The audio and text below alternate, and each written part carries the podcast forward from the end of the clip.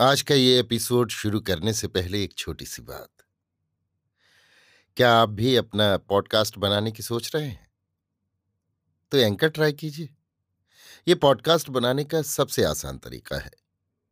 Number एक, ये free है। नंबर दो, इसमें कई सारे ऐसे टूल्स हैं जो आपको अपने फ़ोन और कंप्यूटर पर रिकॉर्ड और एडिट करने की फैसिलिटी देते हैं। नंबर तीन आप अपने पॉडकास्ट को डिस्ट्रीब्यूट भी कर सकते हैं, जिससे इसे स्पॉटिफाई और दूसरे प्लेटफॉर्म पर सुना जा सके।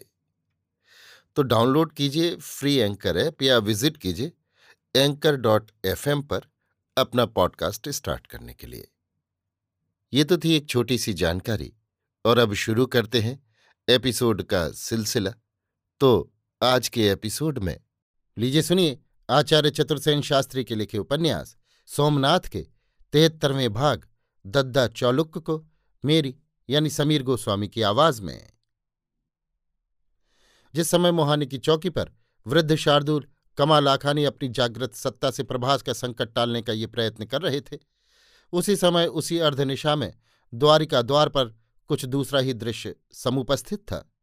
भरूच के दद्दा चौलुक की चौकी द्वारिका द्वार पर थी। आधी रात बीत चुकी थी और चौलुक एक सैनिक के साथ कोट की देखभाल कर रहे थे। उनकी आयु अभी तरुण थी, शरीर सुकुमार और सुंदर था। वे कर्मठ पुरुष न थे। मूल राजदेव ने जब दक्षिण के सेनापति वारप को परास्त कर भृगु कच्छ ले लिया, तब उन्होंने चौलुक्यों के पुराने राजा के वंशधरों में से एक को लाट की गद्दी पर बैठा दिया था। किंतु उस पर शासन पाटन के दंडनायक का रहता था। चामुंड राय के शासनकाल में दद्दा के पिता ने विद्रोह किया था, सो उसे पदच्युत करके चामुंड राय ने दद्दा को गद्दी पर बैठा दिया था। अब राजा बने दद्दा भरुकच्छ में चैन की बंसी बजा रहे थे। पाटन के दंड नायक का फरमान पाने पर उन्हें यहाँ आना पड़ा। पौष की शिशिर रजनी में उन्हें अपनी नवपरिणीता तृतीया रानी को सूनी सेज पर छोड़कर आना पड़ा था। सो वे पल पल में भरूच भागने की सोच रहे थे। लड़ाई झगड़ा उन्हें पसंद नहीं आ रहा था। युद्ध में उन्हें तनिक भी रसना था। फिर भी दद्दा चौलुक के एक विचारवान तरुण थे। यद्यपि भीरु थे, सुकुमार थे, परंतु सहृदय थे। जब उन्हें महाराज भीमदेव ने द्वारिका द्वार की चौकी सुपुर्द की तो उन्होंने निष्ठापूर्वक वो सेवा ग्रहण की। वे पूरे धर्म भीरु थे। वे वाम शैव थे और भगवती त्रिपुर सुंदरी के सेवक थे। रुद्रभद्र पर उनकी अपार श्रद्धा थी। उसके आशीर्वाद से उन्हें पुत्र लाभ हुआ था। उसी के रक्षा कवच से उन्हें भरूच की गद्दी मिली थी। उसी के तप के प्रभाव से वे जीते जागते हैं, ऐसा वे मानते थे। उन्होंने अपनी प्रथम पुत्री चौला को उन्हीं के कहने से त्रिपुर सुंदरी को भेंट कर दिया था, जो गंग सर्वज्ञ के हस्तक्षेप से भगवान सोमनाथ को अर्पित की गई थी, जिससे रुद्रभद्र का क्रोध भड़क कर सीमा पार कर गया था। प्रभास में आते ही उन्होंने सुना कि रुद्रभद्र सहस्त्राग्नि सन्निधान तप कर रहे हैं। उन्होंने ये भी सुना कि उनका भेजा निर्माल त्रिपुर सुंदरी की भेंट नहीं हुआ। इसी से क्रुद्ध होकर रुद्रभद्र विनाश का आह्वान कर रहे हैं। उन्हें यह भी विश्वास हो गया कि गजनी का दैत्य ही ये विनाश बनकर आया है और इसमें रुद्रभद्र की तपा प्रेरणा है। और भी बहुतों की यही राय थी। इसकी चर्चा भी बहुत थी। सर्वज्ञ तक ये चर्चा पहुँच चुकी थी, पर उन्होंने उस पर कान नहीं दिया था। दद्दा जब रुद्रभद्र को प्रणाम करने धूनी पर गए तो रुद्रभद्र ने उनका प्रणाम स्वीकार नहीं किया। उन्होंने लाल लाल आँखें करके होठों ही होठों में विनाश विनाश कहकर उन्हें देखा और दूर चले जाने का संकेत किया। भय से कांपते हुए चौलुक को चले आए। तब से वे अत्यंत चिंतित, अपमान और अमंगल आशंका से आतंकित रहने लगे। उन्हें फिर रुद्रभद्र के सम्मुख जाने का साहस न हुआ।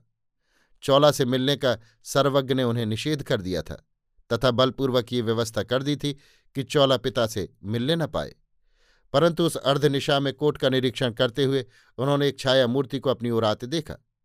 उन्होंने नंगी तलवार हाथ में ली। निकट आने पर पहचाना वो रुद्रभद्र है। कमर में केवल एक रक्तांबर है। शरीर नंग धड़ंग भयंकर जटाजूट के नीचे आग के अंगारे के समान जलते नेत्र हैं। भस्म भूषित विशाल कृष्ण काय है? विकराल दाढ़ी में संपुटित मोटे मोटे काले होंठ हैं। कंठ भुजा और कमर में रुद्राक्ष है। हाथ में एक भारी चिमटा है। उस भीम का एक कृष्ण वर्ण भयानक आकृति को देखकर दद्दा चौलुक का खून सूख गया, जैसे साक्षात काल भैरव ही उनके सम्मुख आ खड़ा हुआ। उन्होंने हाथ की तलवार पृथ्वी पर फेंक दी और भूमि पर गिरकर साष्टांग दंडवत किया। वज्र गर्जन की भांति एक शब्द उनके कान में पड़ा। उठ, चौलुक। दद्दा खड़े होकर कांपने लगे। वे बद्धांजलि चुपचाप खड़े रहे। अपनी बड़ी बड़ी घनी काली बोहों पर जलती हुई दृष्टि को स्थिर करके रुद्रभद्र ने एक उंगली उठाकर कहा, इस बार आशीर्वाद नहीं दूँगा, विनाश दूँगा। दद्दा थर थर कांपने लगे। रुद्रभद्र ने अट्टाहास करके कहा अरे धर्मद्रोही, नहीं जानता विनाश आ रहा है। सावधान हो जा, यहाँ रोने के लिए कुत्ते और सियार आ रहे हैं। उसने अपना विकराल चिमटा हवा में घुमाया और आकाश की ओर देखकर कहा, ला विनाश ला विनाश। आसपास के सैनिक सहम कर पीछे हट गए। रुद्रभद्र ने वज्र गर्जन करके कहा त्रिपुर सुंदरी का निर्माल्य भ्रष्ट हुआ। चौलुक होंठ हिलाकर रह गए। रुद्रभद्र ने फिर हवा में चीमटा ऊँचा करके कहा ला विनाश ला विनाश।